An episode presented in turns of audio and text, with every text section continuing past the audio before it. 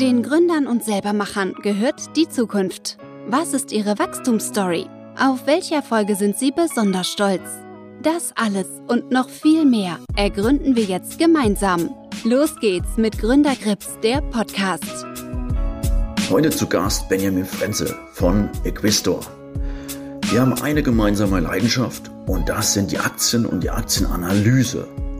Er war vorher tätig für alle Aktien, hat dort seinen Job aufgegeben, um Equistor zu gründen. Das hat aus meiner Sicht großen Respekt verdient.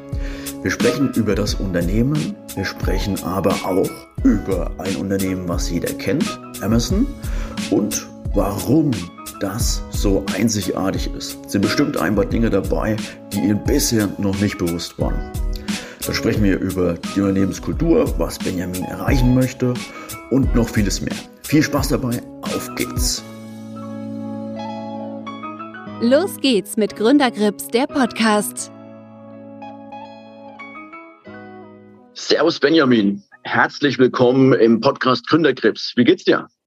Ja, hallo Florian. Mir geht's sehr gut. Wir haben ja einen schönen Mittwoch und äh, ich bin auf jeden Fall sehr gespannt. Ich hatte diese Woche ein spannendes Gespräch. Äh, da verrate ich vielleicht gleich im Podcast noch ein bisschen mehr dazu. Und das hat mir sehr viel Zuversicht diese Woche gegeben. Bin gespannt. Hinsichtlich Börsenstimmung oder um was ging es in dem Gespräch direkt? nee, es geht tatsächlich um, um die Firma von Philipp und mir. Ähm, ja, ist eigentlich nichts Positives, aber es hat trotzdem irgendwie meine Laune gehoben. Das ist schön zu hören. Dann können wir gleich zu der Firma kommen. Magst du sie mir mal kurz erklären? Was macht ihr? Also ich habe mit meinem Kollegen Philipp Weihnacht zusammen die Firma equistor.de gegründet oder also Equistor heißen wir im Handelsregister. Und ich glaube, du hattest mich gefragt, dass ich die Firma für ein kleines Kind erklären soll in drei Sätzen. Mach das kannst du auch machen. Genau, also ich habe es mal wirklich versucht, möglichst kindgerecht zu machen.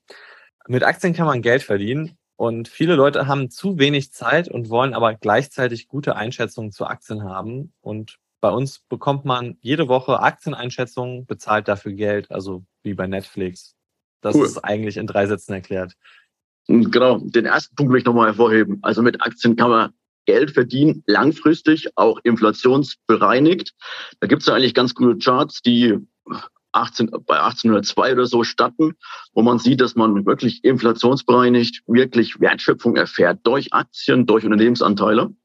Und ihr ähm, baut im Prinzip gute Aktienanalysen oder wie muss ich mir das vorstellen? Genau. Also unser Geschäftsmodell ist, dass wir jetzt aktuell noch nicht ganz, aber in Zukunft, wir arbeiten an einer Webseite und sobald die Webseite steht, veröffentlichen wir dann jede Woche Aktienanalysen. Wir haben dann ein Abonnement und entsprechend bekommt man dann für sein Geld etwas geboten. Und dann gibt es noch nebenbei ein paar kleinere Sachen, die wir dann zusätzlich anbieten, zum Beispiel Einblick in unsere Depots.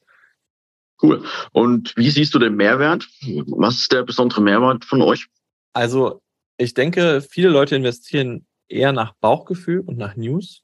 Das ist mir auch nochmal in den letzten Monaten besonders klar geworden. Und wir wollen einen rationalen und langfristigen Blick auf das Thema Aktien und Investments liefern, so wie man eben auch auf die Unternehmen schauen sollte. Es sind Unternehmen und es sind nicht irgendwie Wettscheine, es sind keine, es ist kein Los, es ist kein Lottoschein oder sowas, sondern es ist eine echte Firma, ein lebendes Konstrukt eigentlich. Das sind, in meinen Augen sind es sozusagen Lebewesen schon fast. Und wir versuchen A, natürlich einmal die Unternehmen verständlich aufzubereiten, dass man versteht, in was investiere ich. Finde ich, also kann man das preislich vom Kurs her aktuell interessant finden. Und andererseits versuchen wir aber auch spannende Chancen rauszufinden, also Sachen, die man vielleicht noch nicht kannte, damit man dann auch immer wieder ein bisschen Kreativität mit drin hat und dann sagt, okay, vielleicht hat dieses Unternehmen ja echt eine, gerade eine preislich gute Situation und dann gleichzeitig auch noch ist es ähm, hat, hat man es noch nicht gekannt und dann vielleicht passt es ja zusammen und man möchte dort investieren. Das stimmt. Also das Problem ist wirklich, dass viele nach Schlagzeilen investieren. Und gerade wenn die Schlagzeilen dann mal negativ werden, verlieren viele das Vertrauen, steigen im ungünstigsten Moment aus der Aktienanlage aus und vernichten dann schlussendlich Werte für sich. Und ihr wollt im Prinzip die Leute mehr an die Hand nehmen und denen auch zeigen, was steckt dahinter und wo könnte der Wert des Unternehmens vielleicht auch in 10 bis 15 Jahren stehen. Genau. Also wo kommst du hin, wenn du also, oder was ist möglich, wenn du es zehn Jahre hältst? Ich meine, es ist eine Einschätzung, also es kann drüber, es kann auch drunter liegen. Das muss man sich immer bewusst machen. Aber wir versuchen da möglichst realistische Annahmen zu treffen. Wir sprechen oft mit Experten, zum Beispiel aus den jeweiligen Branchen. Also beispielsweise, ich kann man jetzt ein Beispiel geben, wir sind an einer Meta-Analyse dran und wir versuchen tatsächlich auch einen Experten für Metaverse zu finden.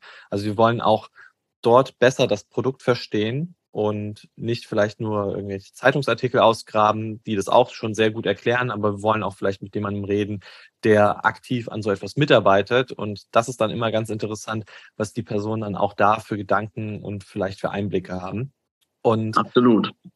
Ja, und das ist auf jeden Fall, finde ich, schon ein sehr großer Mehrwert, weil ich habe auch gemerkt, dass einfach viele Leute, die in Aktien investieren wollen, oft sagen, ich habe gar nicht die Zeit, mich damit zu beschäftigen. Und ein ETF-Investment ist immer eine gute Sache. Also ich kann das auch, ich empfehle das auch vielen Leuten. Also gerade wer auch wenig Geld hat und sagt, ich möchte investieren, aber ich, das geht ja gar nicht, sage ich immer, hol dir einen ETF. Äh, damit hast du das toll abgedeckt. Aber es gibt auch einfach andere Motive, es gibt ja Leute, die wollen eine Überrendite erzielen, die wollen vielleicht auch aggressiver investieren und so weiter.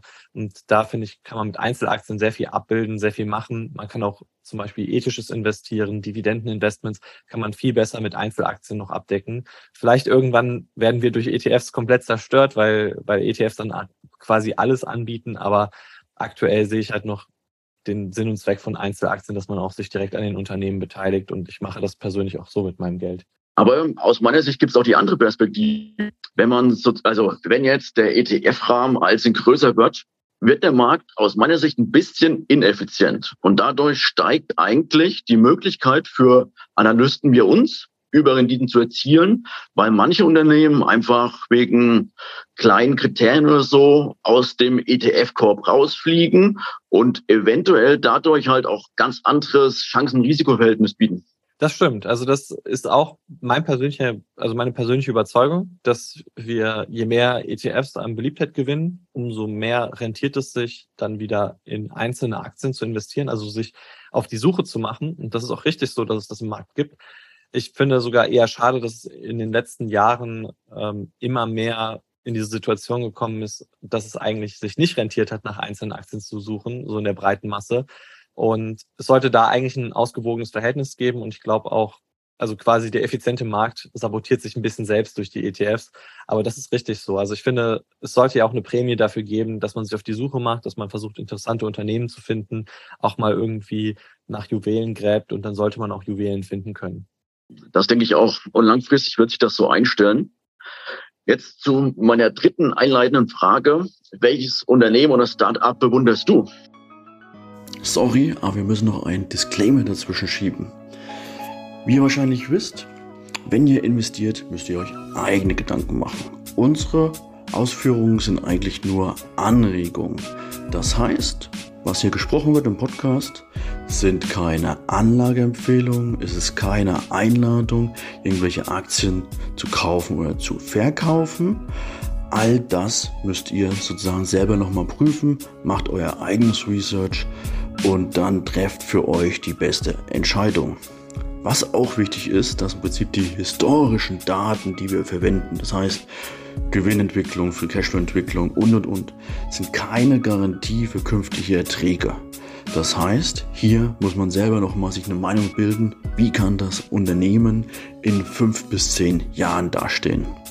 Also unterm Strich müsst ihr euch auch hier wieder eigene Gedanken machen und auch für entstandene Schäden oder Verluste können wir nicht haften. Das heißt, wir lehnen jegliche Haftung für Verluste und Schäden irgendwelcher Art aus dem Zugriffen auf unseren Podcast oder aus dem gesprochenen Wort in unserem Podcast ab. Ich wünsche euch gute Investments. Servus. Das fand ich, war eine sehr schwierige Frage, weil ich habe dann echt drüber nachgedacht und habe mir gedacht, so, boah, welches Unternehmen, welches Startup bewundere ich? Und für mich bedeutet Bewunderung, ich schaue irgendwie zu dem, zu dem CEO, zu dem Gründer auf. Ich schaue aber auch gleichzeitig dann, was, wie mit den Mitarbeitern umgegangen wird oder sowas in die Richtung. Und ich habe für mich persönlich gefunden, dass Amazon mit meinen persönlichen Wunschvorstellungen irgendwie größte Übereinstimmung hat. Das liegt vor allem daran, weil ich bei Amazon gemerkt habe, einfach, dass erstens bei Amazon geht es immer um diese Kundenfokus, Kundenkonzentration. Also man versucht einfach das zu machen, was den Kunden interessiert. Und als zweites, also man, man sagt halt so, uns sind Gewinne erstmal gar nicht so wichtig und Gewinne kommen einfach, also wenn wir unsere Kunden glücklich machen. Das ist ja die Devise, nach der Amazon handelt. Und ich habe das Gefühl, dass es eigentlich wenige Unternehmen auf der Welt gibt, die mit, ja, mit dieser Motivation handeln. Und dann, was ich auch ganz interessant finde bei Amazon, ist dann auch dieser Fokus auf Wachstum, aber auch gleichzeitig auf das Wachstum der Angestellten zum Beispiel. Also die Angestellten kriegen auch sehr gute Möglichkeiten geboten und das finde ich schon sehr interessant. Also muss sagen, Amazon begeistert mich schon in vielerlei Hinsicht.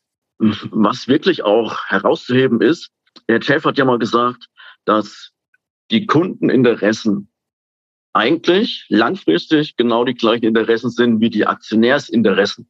Mhm. Und so deutlich hat das eigentlich, glaube ich, noch keiner gesagt, weil ein Kunde hat Interesse daran, wenn er einen Service mag, möchte er den Service auch lange nutzen. Deswegen muss der Service irgendwann auch Geld einspielen, sonst gibt's den nicht lange, sonst ist es nur ein kurzfristiges Vergnügen. Und die Aktionäre wollen den Kunden halt auch glücklich machen und dadurch irgendwann auch ihre Cashflows erhalten.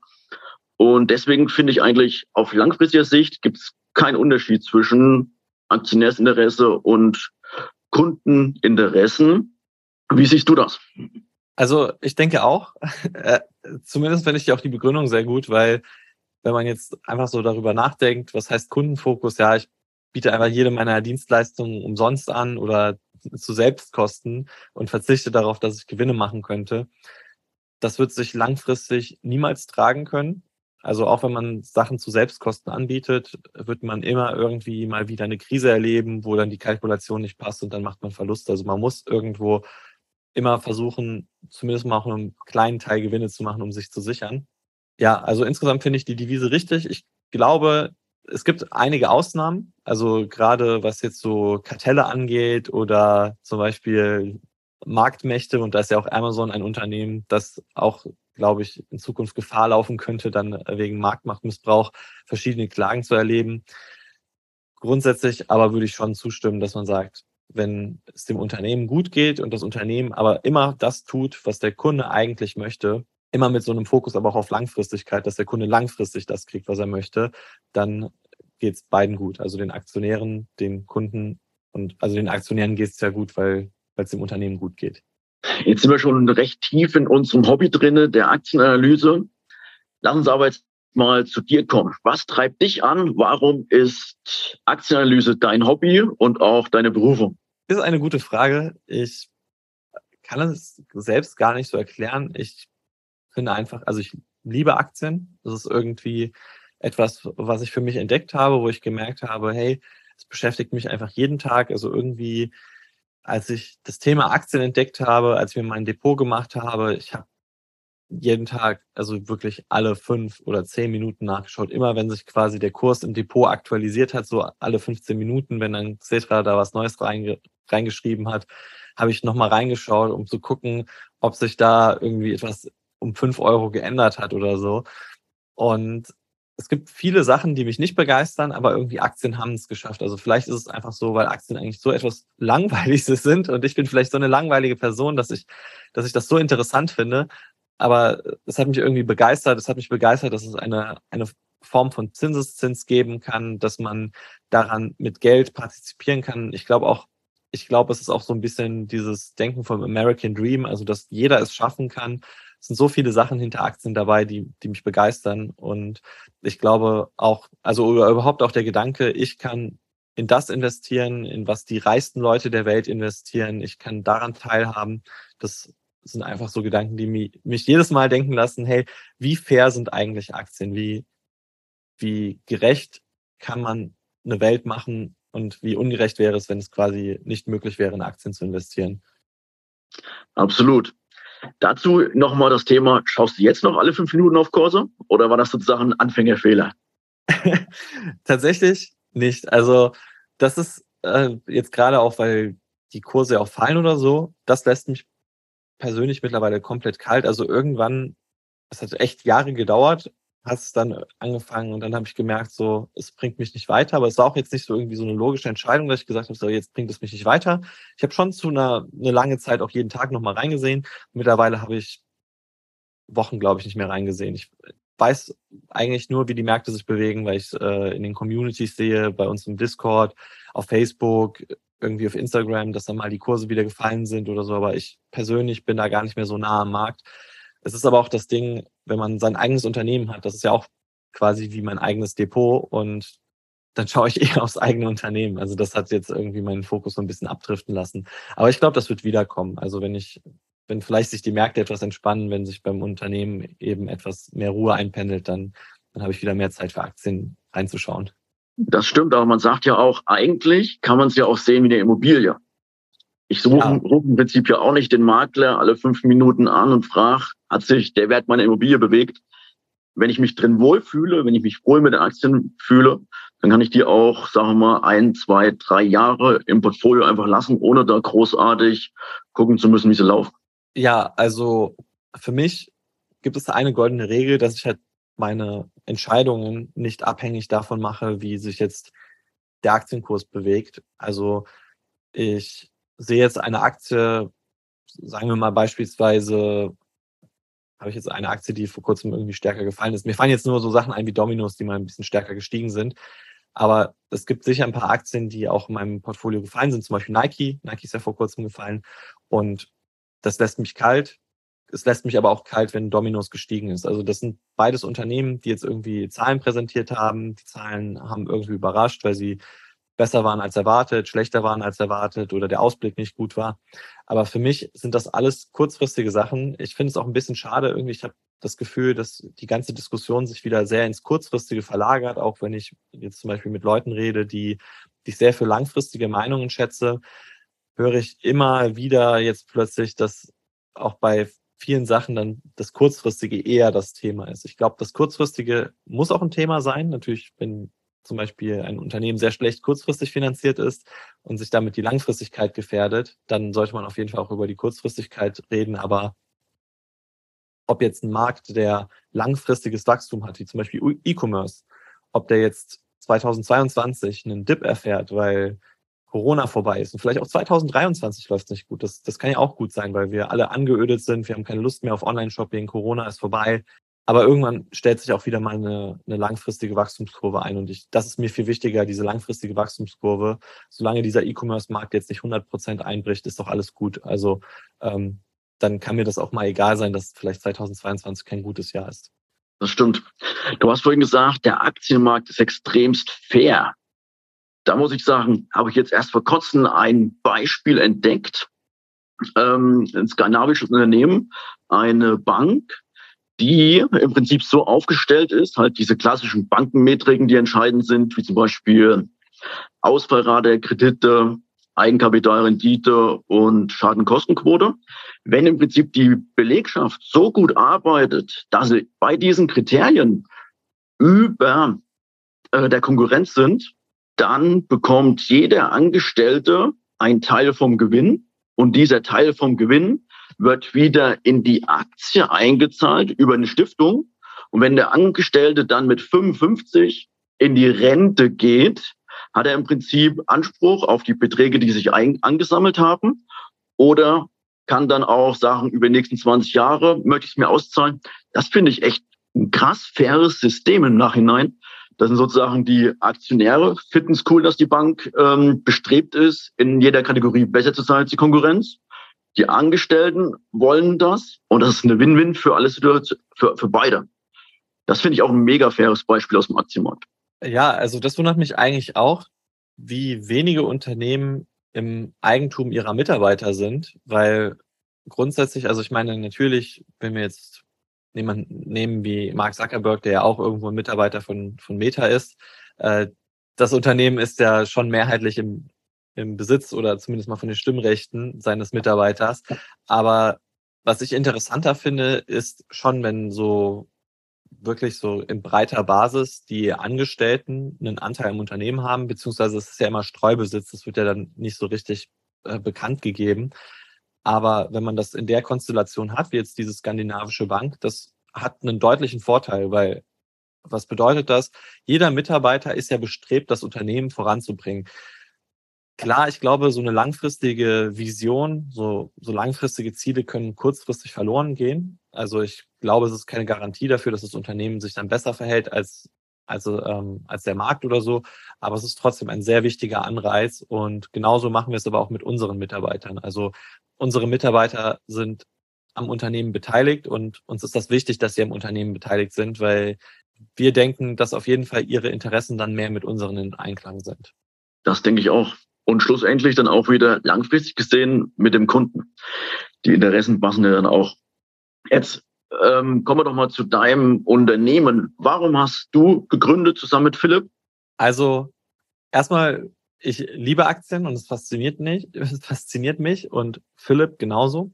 Und wir haben schon 2019 was Kleines gegründet. Das war eine GBR, Finanzingenieure hieß das. Das war so ein kleines äh, Studieprojekt, was wir gemacht haben. Und da haben wir auch Aktienanalysen, eher kürzere, äh, eher so ein bisschen Aktien vorgestellt, veröffentlicht. Und für mich war dann eigentlich schon immer klar, ich möchte in so einem Bereich dann auch einen Job haben. Und dann bin ich auch bei alle Aktien gelandet und habe dort auch zwei Jahre dann gemacht, also verschiedenste Sachen, Aktienanalysen. Ich habe auch mal für Social Media zum Beispiel die Instagram-Posts gemacht und so weiter. Und dann haben wir aber auch, also Philipp kam dann auch irgendwann zu alle Aktien und wir haben dann tatsächlich aber auch gekündigt, ähm, weil wir uns auf verschiedenen Gründen nicht dort wohlgefühlt haben. Und als wir gekündigt haben, haben wir dann aber auch gemerkt, wie viele Leute eigentlich enttäuscht waren, dass wir gekündigt haben, dass sie unsere Sichtweise, unsere Form des Investierens sehr vermissen werden und dass sie gesagt haben, dass es eigentlich für sie quasi keine Alternative dazu gibt. Also dass so, sozusagen für sie das Produkt aller Aktien dann auch keinen Mehrwert mehr hat. Und dann haben wir uns gedacht, okay, das ist ja eigentlich nochmal die Chance, das, was wir mit Finanzingenieure damals gemacht haben, nochmal ein bisschen größer zu machen, mehr Geld in die Hand zu nehmen, also auch wirklich mal Geld in die Hand zu nehmen, was zu riskieren und äh, einfach mal zu schauen, ob wir damit uns langfristig am Markt positionieren können. Ist auch kein günstiges Unterfangen. Also äh, wir haben schon viel Geld reingesteckt. Wir haben auch bisher noch nichts zurückbekommen, weil wir eben aktuell alles kostenlos anbieten und ja, wir halt noch jetzt nicht die Notwendigkeit sehen, da irgendwie ein, äh, ein Bezahlmodell draus zu machen, beziehungsweise es durch unsere Webseite ein bisschen verzögert wird. Aber ja, also ähm, wir haben da die Gelegenheit gesehen und wir sind da eigentlich auch sehr glücklich drüber, dass die entstanden ist. Großen Respekt für den Schritt. Man sagt aber auch, äh, gemeinsam gründen ist fast wie eine gemeinsame Ehe. Wie habt ihr euch kennengelernt? ihr zwei Gründerpartner. Also ich würde sagen, es ist mehr als eine Ehe. ähm, also, also ich glaube tatsächlich, wenn man mal guckt, wenn man sich mal auseinandersetzt damit, wie viel man eigentlich auf der Arbeit ist und wie viel man zu Hause ist mit, mit Frau, mit, mit oder mit Partner, ja, also eigentlich im Endeffekt verbringt man mehr Zeit dann mit seinen Arbeitskollegen und deswegen muss das wirklich sehr gut stimmen. Philipp kenne ich jetzt seit, ja, seit acht Jahren. Wir haben uns über das Studium kennengelernt. Wir haben über das Studium sehr viele gemeinsame Sachen gemacht und wir haben auch über das Studium gemerkt, dass man zusammen arbeiten kann. Also sowohl im Studium zusammen was erreichen kann, als auch gleichzeitig dann zum Beispiel bei, bei Finanzingenieure. Wir haben auch im also wir haben super viele Sachen gemeinsam da gemacht. Wir haben auch danach den Kontakt nie verloren und dementsprechend harmonieren wir da eigentlich sehr gut. Wir haben in vielen Sachen eine sehr gleiche Denkweise. Das finde ich manchmal ein bisschen problematisch, weil wenn man zu gleich denkt, dann hat man oft nicht so die ganze Innovation, aber es gibt auch die entscheidenden Sachen, wo wir dann doch ein bisschen unterschiedlich sind oder wo wir uns ergänzen können. Und zum Beispiel Philipp ist jemand, der einen sehr guten Blick aufs Design hat das ist immer sehr praktisch. Ich bin, also wir sind aber beide gleichzeitig sehr perfektionistisch, was zum Leid unserer Mitarbeiter ist, dass wir öfter mal die ein oder andere Revision nochmal machen. Ähm, aber ich glaube, das sind beides Eigenschaften, die uns halt weiterbringen können, zum Beispiel. Und so ergänzen wir uns. Oder zum Beispiel, ich bin sehr, ich gehe sehr analytisch vor, ich gehe mal sehr viel auf die Zahlen und auf, ähm, auf sowas. Äh, und auch das hilft uns sehr gleichzeitig. Also einmal für unser eigenes Unternehmen, aber auch bei der Analyse.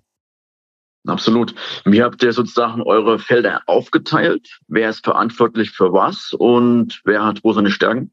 Puh, das ist äh, eine sehr gute Frage. Also wir sind ja aktuell im Aufbau einer Webseite. Ähm, Philipp macht zum Beispiel alles, was mit, mit Webseite zu tun hat.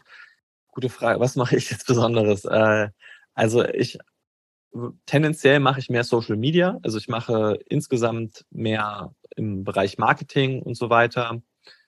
Philipp eben diese Webseitensachen, dann aber auch, wenn es zum Beispiel um Design geht, um Vorlagen, dann ist Philipp da aktiver es gibt auch manche Sachen bei Social Media, wo er zum Beispiel das öfter macht. Also wir haben jetzt gemerkt, wir wollen bei Instagram diese Reel-Funktion noch ausnutzen, solange der Algorithmus das absolut massiv pusht. Und dementsprechend haben wir dann das auch so ein bisschen unter uns aufgeteilt, weil wir gemerkt haben, dass Philipp das mit den Reels einfach da sehr gut klarkommt und dass es viel besser für ihn ist und ihm dann mehr gefällt. Deswegen macht er halt zum Beispiel die Reels und ich mache dann andere Sachen, zum Beispiel die Stories oder die Posts. So in die Richtung haben wir uns das aufgeteilt. Ähm, ja, ansonsten Und wir analysieren auch beide gleichzeitig. Äh, hinsichtlich Analyse, wie muss ich mir das vorstellen? Arbeitet ihr gemeinsam an ein Unternehmen und tauscht euch dann aus? Oder ähm, schaust, schaust du dir Unternehmen an, Philipp schaut dir Unternehmen an und dann besprecht ihr das? Oder wie habt ihr euren Analyseprozess aufgestellt? Nee, wir machen das komplett autark. Also wir haben das unter uns aufgeteilt, weil wir sind auch der Meinung, viele Köche verderben den Brei. Wir haben aber auch noch zum Beispiel andere Kollegen, die uns unterstützen, zum Beispiel bei der Recherche, bei Grafiken. Wir arbeiten relativ projektorganisiert. Also wir haben, wir haben ein Projektmanagement-Tool. Wir erstellen immer wieder neue Projekte und wir versuchen diese Projekte abzuarbeiten. Ist aktuell etwas schwieriger tatsächlich, weil äh, ohne den Kunden fehlt tatsächlich der Druck, das pünktlich zu machen. Das ist ein ganz, ganz großes Plus, aber auch ein ganz, ganz großes Minus. Also ich würde sagen, eher ein Minus als ein Plus. Aber es bedeutet auch, dass wir uns auf andere Sachen fokussieren können, dass wir halt aktuell mehr Freiheiten haben, aber es ist auch ein Minus, dass man natürlich weniger Output hat. Und wir arbeiten in dieser Projektorganisation, also wir haben zum Beispiel Philipp arbeitet dann an eine Analyse. Aktuell arbeitet er zum Beispiel an der Thule-Analyse, ein schwedisches Unternehmen, das Dachboxen für Autos, Fahrradträger für Autos oder Kinderwägen herstellt. Und dann hat er beispielsweise einen Kollegen noch, der mit ihm zusammen recherchiert, Grafiken zusammen erstellt. Und so ist das dann aufgeteilt. Und dann haben wir hinten raus noch einen Designer, einen Lektor, ähm, Social Media Manager und so weiter. Und so machen wir dann auch noch ein paar Sachen hinten ist nachvollziehbar. Aber ich muss zugeben, uns als Investoren, für uns arbeitet ja die Zeit. Also du hast vorhin schon den Zinseszinseffekt angesprochen. Umso länger wir im Markt sind, umso spürbarer wird der Zinseszinseffekt. Hingegen bei Analyse halt hinsichtlich Output zu schauen und vielleicht auch Zeitdruck zu haben, ist vielleicht nicht, nicht der beste Weg. Oder wie siehst du das aus deiner Erfahrung? Ähm, ja, definitiv. Ich glaube, das Wichtigste ist, dass man sich eine faire, realistische Zeit setzt. Also ich habe zum Beispiel einen Kollegen, der hat, hat gesagt, so, hey, ähm, er möchte auch irgendwie Aktienanalysen veröffentlichen. Und er hat gesagt, er nimmt sich zwei Monate Zeit pro Analyse. Und ich glaube nicht, dass man in zwei Wochen, äh, zwei Monaten wirklich signifikant irgendwie etwas Besseres macht, mehr recherchiert, mehr, also besser seine Gedanken strukturiert, als wenn man eine, eine Begrenzung hat. Also es gibt, es muss immer eine Restriktion geben. Quasi wirtschaftliches Arbeiten entsteht nur dann, wenn man auch seine Ressourcen begrenzt. Und alle wirtschaftlichen Prinzipien basieren darauf. Also wenn ich unbegrenzt Ressourcen hätte, würde am Ende des Tages wahrscheinlich kein optimales Ergebnis aus, entstehen, obwohl ich alles zur Verfügung gehabt hätte, was ich, was ich haben wollte. Und deswegen ähm, muss man, glaube ich, am Anfang einfach vorab sagen, was ist sinnvoll. Also zum Beispiel, ich habe einen also einer unserer Kollegen arbeitet jetzt ungefähr einen Monat an der Analyse und ich finde, das ist absolut angemessen und fair. Der hat auch im Investmentbanking deutlich kürzer an Analysen gearbeitet. Also der, der hat eigentlich mehr Zeit pro Analyse, als er vorher hatte. Und wir haben auch so ungefähr einen Schnitt von zwei Wochen. Aktuell haben wir deutlich mehr nochmal, weil wir einfach, wie gesagt, diese Beschränkungen nicht haben. Deswegen können wir uns auch mal drei oder vier Wochen für eine Analyse nehmen. Und ich finde aber auch zwei Wochen ist sehr angemessen. Wenn man das ordentlich als Projekt strukturiert, wenn man wirklich die Schritte ordentlich hintereinander abarbeitet, dann kommt man damit auch voran. Man muss, manche Sachen muss man aber schon im Voraus planen. Also zum Beispiel, wenn man eine Investor Relations Abteilung anschreibt, muss man denen ein bisschen Zeit geben, wenn man auf Expertensuche geht und so weiter. Nicht alles kann man, äh, also so wie ein bisschen wie Warren Buffett das gesagt hat, wenn man neun Frauen schwängert, dann kriegt man nicht ein Kind innerhalb von einem Monat. Ähm, so, so muss man das halt angehen. Man muss schon dann manchmal ein bisschen im Voraus das geplant haben, aber ansonsten geht das auch mit zwei Wochen. Ja, gebe ich dir recht. Ähm, zwei Wochen sind, glaube ich, echt ein guter Weg.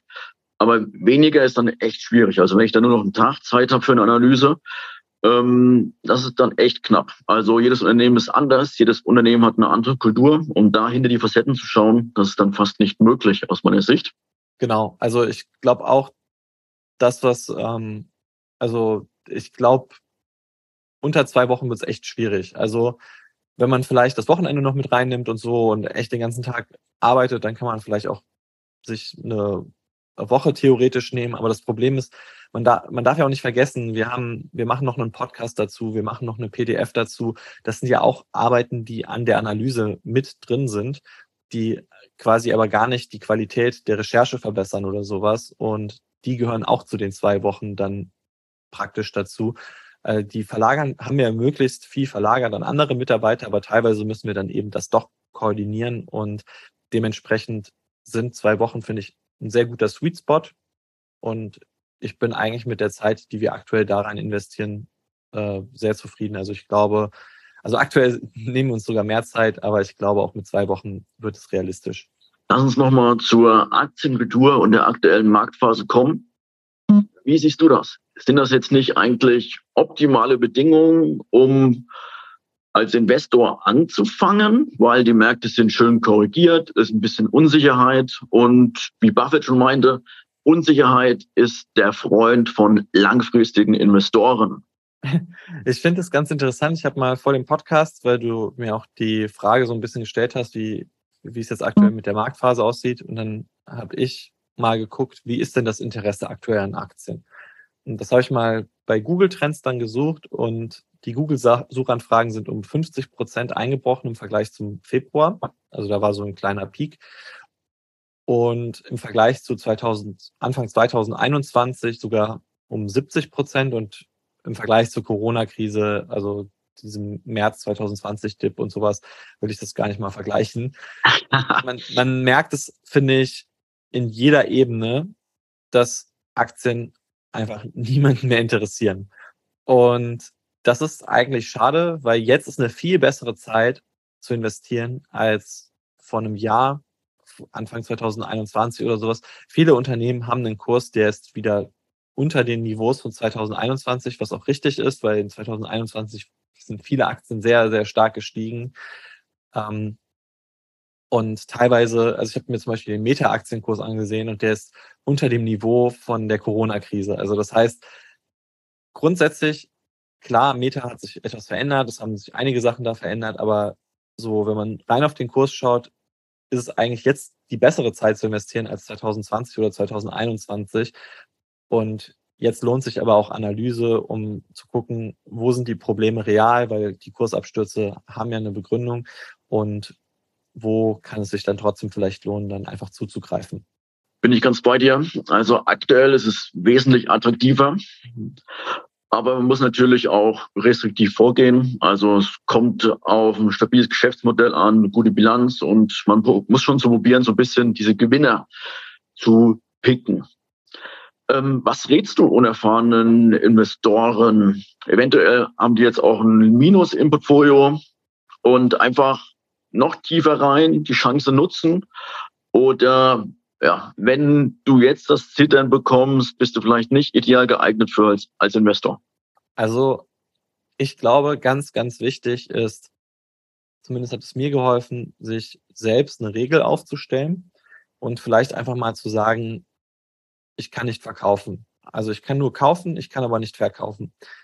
Und dann, wenn man, wenn man sich diese Regel gestellt hat, wenn man sagt, ich kann nicht mehr verkaufen, dann sollte man gucken, dass das, was man kauft, sinnvoll ist. Also, dass man wirklich sagt, okay, äh, das ist sinnvoll. Und ich finde, oder ja, also was mir sehr viel aufgefallen ist, ich habe schon sehr viele Depots gesehen. Bei alle Aktien kamen über E-Mails unglaublich viele Depots rein. Mir ist aufgefallen, viele Leute investieren sehr aggressiv und sagen dann so, ja, ich bin noch jung, ich kann ja so aggressiv investieren, wie ich möchte, weil ich bin ja jung, ich habe ja noch so viel Zeit. Und ich halte das für einen Trugschluss. Also ich glaube, zu jeder Zeit gilt, dass Qualität entscheidend ist. Quasi langfristig werden sich die Aktienmärkte vor allem gut entwickeln, äh, also werden sich die Aktien am Markt gut entwickeln, die halt Qualitätsunternehmen sind. Und wenn man da irgendwie Abstriche macht, wenn man sagt, okay, ich kaufe einfach die aggressivsten Unternehmen, also die, ich weiß es nicht, Wasserstoffunternehmen, Cannabisunternehmen, ohne das jetzt mal so pauschal zu verurteilen, aber äh, da gab es schon sehr viele, sehr viele schlechte Sachen dabei. Und wenn man einfach sagt, ich investiere jetzt in die Hypes rein, weil ich bin ja jung, ich habe ja die Zeit, ähm, buy and hold forever und keine Ahnung was, dann kann es auch sein, dass du selbst in 20 Jahren, wie man es zum Beispiel bei Ballard Power Systems sieht, äh, teilweise dann immer noch im Minus ist und oder bei der Telekom auch vielleicht nie wieder ein Plus sieht, wenn man am Höhepunkt zugegriffen hat. Also das ist, glaube ich, schon sehr wichtig, dass man die Qualität prüft von dem, was man reinlässt, gleichzeitig vielleicht auch sagt, ich lasse nichts mehr raus. Und ich würde sagen, schau dir die Kurse von 2021 an, schau dir die Kurse jetzt an. Du kriegst deutlich geringere Kurse. Du musst nur einmal ordentlich filtern für dich, was sinnvolle Unternehmen sind, was nicht sinnvolle Unternehmen sind. Und in zwei, drei Jahren hast du vielleicht schon wieder die Kurse von 2021, weil die Unternehmen sich auch entsprechend entwickelt haben. Und dann entscheidet sich, ob du dabei warst oder nicht. Und wenn du nicht dabei warst, dann äh, wirst du dich ärgern. Das stimmt, ja. Und was, glaube ich, auch stimmt, ist einfach, der Preis bestimmt auch das Risiko. Wenn du in den Hype reinkaufst, kannst du davon ausgehen, dass du nicht unbedingt den besten Preis bekommst. Und dann ist das Risiko halt eines Verlustes oder einen dicken Minus halt auch groß. Und deswegen sollte man halt zu jeder guten Analyse, wie du schon sagtest, gehört die Qualität, aber auch mach dir Gedanken über den Preis, ähm, was dieser Vermögenswert kostet. Du hast schon vorhin gesagt, ähm, dein Team, da war dir besonders wichtig, dass die Mitarbeiter auch Anteile haben an der Firma. Ähm, wie hast du das Team zusammengesetzt? Auf was hast du geachtet? Also, wir haben sehr viele Bewerbungen bekommen und ab irgendeinem Punkt musste ich auch sagen, so, hey, tut mir leid, wir, wir können einfach gar nicht mehr uns mit den Leuten auseinandersetzen, weil sonst würden wir die ganze Zeit nur Bewerbungen checken. Also wir haben uns vor allem für Leute entschieden, die sehr motiviert sind und Leute, die grundsätzlich die Qualifikation mitbringen, das zu machen, was wir brauchen. Also die irgendeine Form von Fähigkeit haben, die zum Beispiel mit PowerPoint schon viel gearbeitet haben, die vielleicht schon Designs erstellt haben, die vielleicht mal einen Podcast irgendwie geschnitten haben, sowas in die Richtung. Das ist immer das Beste, wenn man schon dieses, dieses Handwerk im Unternehmen hat, wenn man da wenig Einarbeitungszeit hat. Und ansonsten war mir aber oder war uns persönlich auch wichtig einfach, dass wir Leute finden, die mit uns harmonieren. Also die wir vielleicht schon kennen und einfach, wo wir sagen, okay, mit denen verstehen wir uns auch menschlich sehr gut, weil diese menschliche Basis, die ist sehr wichtig. Genau, Benjamin, da stimme ich dir zu. Ich glaube, es kommt auch auf die Menschen untereinander an. Ähm, das ist, glaube ich, wichtig zu bewerten und halt auch zu schauen, dass das, dass alle im Prinzip von der gleichen Motivation getrieben sind. Darüber hinaus wollt ihr ja ein richtig gutes Startup aufbauen. Welche Kennziffern habt ihr euch zurechtgelegt? Auf was kommt es an? Also aktuell sind tatsächlich, gibt es eine einzige Kennzahl, die wir praktisch für jede Plattform haben. Das sind Follower oder Subscriber. Also zum Beispiel für Instagram, für unsere Newsletter, dass wir da schauen oder für unseren Podcast, wie viele Leute folgen uns, wie, wie viele Leute können wir damit grundsätzlich immer wieder erreichen. Und das liegt aber jetzt auch daran, weil wir aktuell noch kein Bezahlprodukt haben. Sobald das steht, gäbe es dann zwei neue Kennzahlen, die eintreten, nämlich einmal der ARR, also der wiederkehrende Umsatz auf Jahresbasis und dann die Retention, sprich einfach, wie viele Leute bleiben bei dem Produkt und kündigen es nicht mehr, nachdem, ja, also wie viele Leute kündigen zum Beispiel auf Monatsbasis, auf Jahresbasis. Und das sind dann die zwei Stellschrauben, an, auf die wir nochmal schauen würden, um das Ganze zu optimieren. Also Follower und Subscriber sind ja vor allem das, was reinkommt. Und der Jahresumsatz ist das, was bei uns bleibt. Und Retention ist dann das, was rausgeht. Und da, das sind so die drei großen, wichtigen Stellschrauben. Welche Produkte wollt ihr auf Dauer anbieten? Du sprachst schon von Podcast, jetzt sozusagen Aktienanalysen. Was ist noch denkbar? Uh, also ich will mich eigentlich nicht übernehmen. Wir haben auch am Anfang viel mit anderen Gründern gesprochen, mit äh, Freunden, mit Bekannten, die Unternehmen aufgebaut haben. Und eigentlich war sehr oft der Tenor Step by Step. Wir waren, wir hatten eigentlich schon ein, so innerhalb der ersten Woche irgendwie eine sehr gute Vorstellung von dem, was wir alles machen wollen. Und das war nicht gut. Äh, da wurden wir auch glücklicherweise etwas gebremst. Da wurde uns gesagt, hey, geht die Sachen lieber Schritt, bei, äh, Schritt für Schritt an setzt erstmal auf, dass euer Team überhaupt funktioniert, macht dann mal eine Analyse, macht dann mehr Analysen, sowas in die Richtung. Und nach dem, äh, ja, nach der Weise arbeiten wir jetzt, weil wir, uns ist auch aufgefallen, wir hatten irgendwann eine Struktur von ganz vielen Google-Tabellen oder halt so Excel-Sheets und haben dann angefangen, einfach immer die ganze Zeit irgendwas in Google-Tabellen reinzuhauen.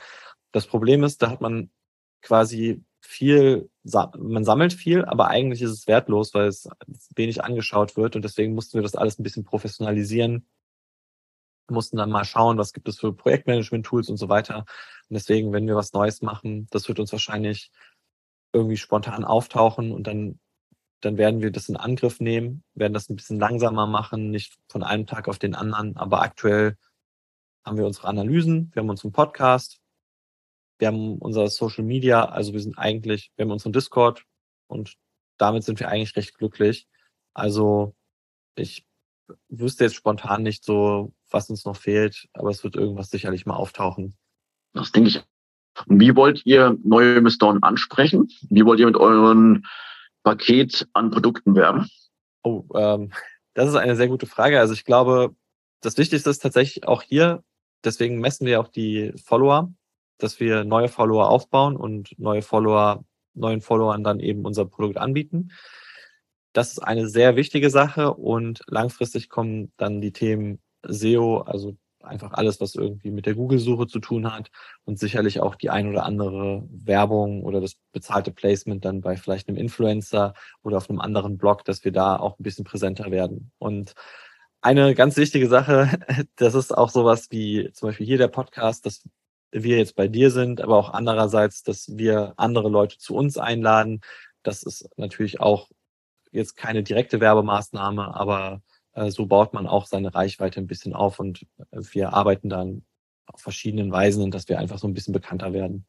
Genau. Und ich glaube, es tut auch der Kultur gut, dass man mit Kooperationen rangeht.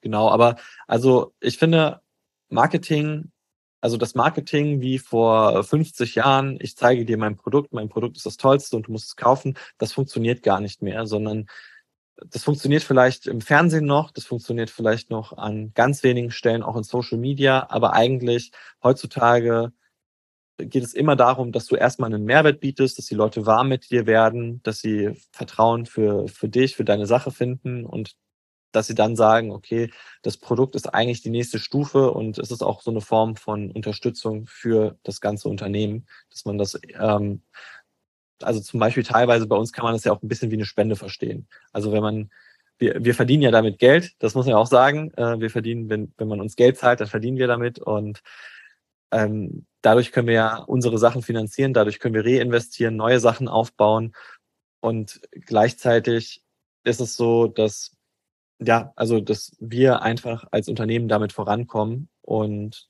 dass man auch irgendwo in uns investiert. Also man investiert klar in die Dienstleistung, man bekommt Aktienanalysen, aber man investiert auch daran, dass, dass wir weitermachen können und dass wir etwas Größeres vielleicht aufbauen. Wenn jetzt im Prinzip Ressourcen wie Kapital und Personal keine Rolle spielen würden, welche Themen würdet ihr dann angehen? Ich glaube, die, also ich habe ja gesagt, eigentlich muss es ja Ressourcen geben und es muss Kapazitäten geben. So entsteht Innovation.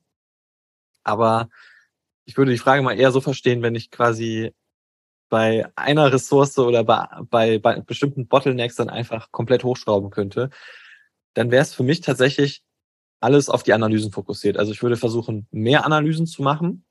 Ich würde versuchen, noch mehr Leute zum Beispiel dazu zu bekommen für eine Expertenmeinung, für ein Interview, sowas in die Richtung. Also einmal den Inhalt der Analysen vielleicht ein bisschen ändern und den Output der Analysen, wie viele Analysen, also zum Beispiel indem man Personal einstellt. Ich würde das machen und an sich, also wenn, wenn Geld keine Rolle spielt, würde ich einfach sagen, alles im Marketing. Also zusätzlich natürlich. Macht absolut Sinn. Jetzt eine spannende Frage noch für mich. Ähm, als Unternehmer orientiert man sich auch gerne an Vorbildern oder Mentoren. Hast du auf der Unternehmerbasis vielleicht irgendwie ein Vorbild oder einen Mentor? Und auf der Investorenbasis vielleicht auch? Also hast du da Mentoren? Also man kann natürlich wieder über Jeff Bezos reden, finde ich als Unternehmer sehr interessant, weil was mich eigentlich auch sehr beeindruckt, ist, dass er 25 Jahre damit oder mehr damit durchgekommen ist, dass er quasi sagt, wir achten nicht auf Gewinne. Und es hat sich aber auch ausgezahlt. Ich muss sagen, im kleineren habe ich einen Unternehmer oder Ex-Unternehmer, mit dem ich befreundet bin, der, der ist schon ein bisschen älter und der hat erstmal angefangen mit einem Großhandel. Und das hat er damals von seiner Familie übernommen, komplett aufgebaut, hat im Prinzip die komplette Region dominiert, also hat wirklich was aus so einem kleinen Familienunternehmen, was richtig Großes in der Region aufgebaut, dass dann quasi auch einer der größten Wettbewerber daran gescheitert ist. So, sprich, wenn man, ja, nehmen wir mal als Beispiel irgendwie hier sowas wie die Vita Cola oder sowas, dass du jetzt heute eine Cola oder die Fritz Cola, du baust eine Fritz Cola auf, du machst das so groß, dass dann irgendwann Coca-Cola sagt, wir wollen dich aufkaufen oder so, weil wir einfach Probleme mit dir haben.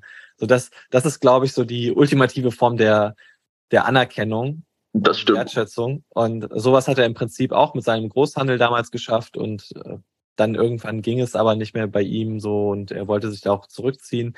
Äh, dann hat er sich in das Immobiliengeschäft komplett verlagert und lebt jetzt davon. Aber der hat auf jeden Fall mir sehr viele gute Weisheiten mitgegeben, wo ich daraus lernen konnte. Und aus Investorensicht muss ich sagen, da sind, also wer mich da auch sehr beeindruckt, ist Peter Lynch. Äh, immer alle sagen Warren Buffett. Ich, ich glaube, Warren Buffett ist einfach zu ausgelutscht da. Das stimmt, ich muss, ja. Ich muss sagen, äh, ich habe mir damals den Intelligent Investor durchgelesen. Ich habe mir das Life is Like a Snowball durchgelesen, also die Biografie von Warren Buffett. Äh, und dann habe ich das One Up on Wall Street gelesen und da dachte ich mir so, erstmal, das ist ein geniales Buch und zweitens habe ich mir ja. dann auch gedacht, so, das kann ich so gut nachvollziehen und dieses Form, diese Form des Investierens, ich bin zwar jetzt nicht unbedingt auf Tenberger aus, aber trotzdem habe ich mir gedacht, davon konnte ich so viel mitnehmen. Da, das hat mir so einen guten Schubser in die Richtung Investieren gegeben. Und ich würde auch immer wieder Leuten sagen, wenn du nur ein Buch lesen kannst, dann liest das. Ja, also das Buch ist wirklich besonders. Und er schreibt dann auch so gut. Er, er schreibt so greifbar ja. und macht diese schwere mit Materie halt so, so nahbar. Das ist, ist echt gut. Und ein starker Investor hat ja durchschnittlich 29 Prozent jedes Jahr verdient, damals als Fondsmanager. Also echt richtig starker Investor. Nee, echt cool. Und welche Tipps würdest du anderen Gründern mit auf den Weg geben? Hm. Ich glaube, der wichtigste ist, mit Kunden zu sprechen, möglichst viel den Kunden zu verstehen. Wir sind ja noch sehr am Anfang. Wir sind ja eigentlich in einer Phase, wo wir noch keine Umsätze verdienen. Wir ja, in so einer Pre-Seed-Phase, wenn man das so im Startup-Jargon hat. Und ähm, wenn man gerade in dieser Phase ist, würde ich sagen, mit potenziellen Kunden sehr viel sprechen und unbedingt immer wirklich das versuchen, so lange wie möglich zu halten. Am besten niemals damit aufhören, den Kunden zu betreuen, ein bisschen, bisschen zu verstehen, wie der Kunde tickt. Irgendwann kann man das einfach von der Zeit nicht mehr machen, aber man, man sollte es trotzdem so lange wie möglich tun. Und dann, glaube ich, ist einfach, das sind zwei Sachen. Erstmal, wenn man Misserfolge hat, daraus lernen und dann aber auch sich nicht unterkriegen zu lassen. Also ich weiß, als wir gegründet haben, das erste, was wir gehört haben, war von jedem so, ja, warum gründet ihr das? Das ist ja total doof. Es ist äh, quasi, der, den Markt gibt es nicht. Das war eine Sache, die wir ganz oft gehört haben. Die zweite Sache war, ja, Aktien fallen ja gerade, äh, ist ja die schlechteste Zeit quasi, so ein Unternehmen zu gründen. Und das, das spornt an, also quasi ja. das Gegenteil zu beweisen. Und andererseits muss ich auch sagen, irgendwann wird es ja auch wieder besser und dann entweder du hast in der Krise dein Unternehmen aufgebaut und stehst dann in den guten Zeiten plötzlich da und hast dann das fertige Produkt und, und kannst mit glücklichen Kunden und sowas zeigen oder du baust dann in der in den guten Zeiten wieder dein Produkt auf, wenn fünf anderes tun und dann ähm, ja wird es schwierig. Ja, nee, ich glaube auch, es ist wirklich eine gute Phase zum Gründen, zum Selbstständigwerden, weil zum einen halt ähm, die Konkurrenz nicht so intensiv ist. Der Kunde ähm, zwar vielleicht auch nicht unbedingt gleich erreichbar ist, aber du kannst das Produkt wirklich so gut machen, dass die Kunden wollen. Und dann stattest du sozusagen aus dem Tal mit einem besonderen Schub. Und den wünsche ich euch. Ähm, ja, und bedanke mich schon mal vorab für das Gespräch. Du hast ja schon ein Buch angesprochen, das von Peter Lynch. Hast du auch noch ähm, für Gründer oder Manager ein Buch? Puh, das, äh, die, also da habe ich mir auch Gedanken drüber gemacht, welches Buch ich Gründern empfehlen würde oder Gründerinnen. Ich würde sagen, das Peter Lynch Buch ist immer eine gute Sache. Ansonsten, wenn ich drüber nachdenke, mir ist keins eingefallen. Ich würde höchstens noch sagen, tatsächlich, ich fand schnelles Denken, langsames Denken oder äh, Thinking Fast and Slow von äh, Daniel Kahnemann.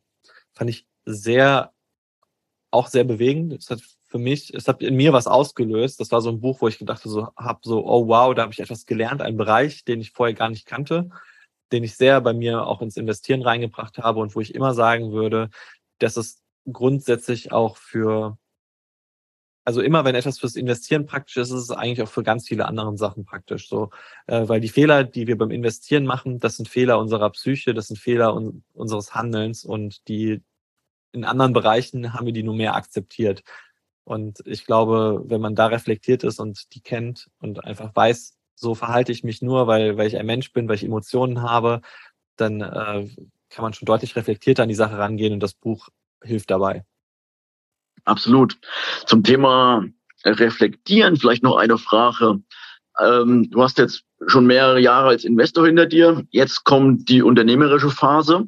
Auf welche Fehler bist du besonders stolz? Aus welchen Fehlern hast du am meisten gelernt? Also, ich glaube, einer der größten Fehler beim Investieren, was, was ich gemacht habe, war einmal manche Sachen gehen zu lassen, zu schnell, weil ich einfach gerade am Anfang mich nicht ausreichend mit der Sache beschäftigt habe und irgendwas gekauft habe.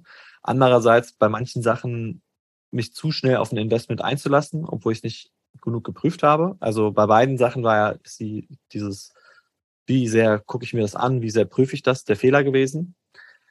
Und ich muss sagen, im, wenn ich jetzt mir den Bereich anschaue mit dem, mit dem Unternehmertum, ähm, sicherlich gibt es da einige Leute, die mich ähm, abgehalten haben, wo, also gerade jetzt auch beim Gründen zum Beispiel mit, oder die versucht haben, es so ein bisschen, indem sie sagen, der Markt ist schon abgegrast oder so. Das hat mich sehr irritiert. Und ich würde sagen auch, dass ich mich zu sehr vielleicht ähm, ja, einfach die, diesem ganzen Marktlärm hingegeben habe, dass man immer auf die Kurse schaut. Das war auch ein sehr großer Fehler und das würde ich jetzt persönlich äh, meinem vergangenen Ich nicht mehr raten, das zu machen. Aber ist sehr schwierig, wenn man da gegen seine Psyche handelt. Das stimmt. Also ich glaube, man muss sich einfach halt an größeren Sachen orientieren und nicht an kleinen Bewegungen. Und wenn man die Motivation daraus bildet, ähm, kann man einiges erreichen. Und ich wünsche euch alles Gute mit euren Unternehmen und ich fand das jetzt eigentlich wirklich einen sehr gelungenen, runden Podcast. Oder magst du noch irgendwas ergänzen? Ähm, ich danke dir auf jeden Fall, Florian. Also wir haben ja vor kurzem schon Kaffee getrunken und es wird nicht der letzte gewesen sein. Also äh, das stimmt. genau. Ich kann es sehr empfehlen, den Florian nochmal persönlich zu treffen. Ähm, das war auch ein sehr gutes Gespräch und ich danke dir dafür, dass ich die Gelegenheit hatte, hier im Podcast zu sprechen.